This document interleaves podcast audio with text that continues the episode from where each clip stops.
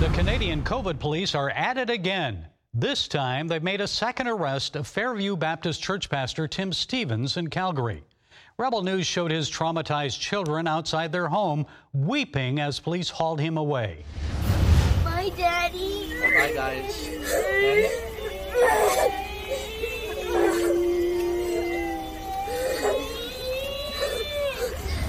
Police charged Stephens with violating a court order against holding services.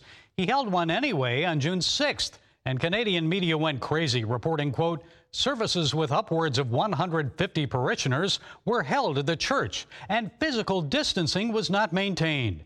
Some of those in attendance were not wearing face masks. Oh my, not another mass spreader event in Canada. Folks, this is government overreach on steroids. Did you know on the day of Pastor Stephens' arrest, public health officials reported only 951 cases of COVID 19 in all of Canada, in a country of 37 million people? That means only 0.0025% of people living there are actually getting COVID 19. Canadian authorities have cracked down on several other churches, despite no scientific evidence showing that church gatherings are dangerously spreading the virus. So, why the totalitarian tactics? Like Communist China, some Canadian Christians have gone underground. Grace Life Church of Edmonton is now holding services at a secret location. Police arrested church pastor James Coates last spring. When he got out of jail, he found out his church building was closed and fenced off. Coates said, quote, they can take our facility, but we'll just find another one.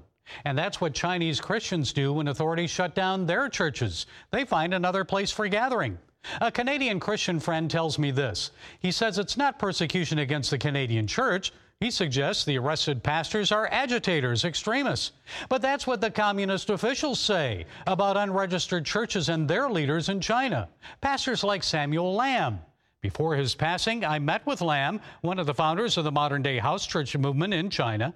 He told me persecution is good for Christians because the church grows as it scatters. When Grace Life Church moved underground last April, their worship leader rhetorically asked attendees if they ever thought they'd be part of the underground church. This is a seeker sensitive service. We are being sought but the Father is seeking those who will worship in spirit and truth. Folks, in the name of public good, leftist politicians and judges can shut down church localities, but they will never, ever prevent the gospel from advancing in Canada, China, or anywhere else.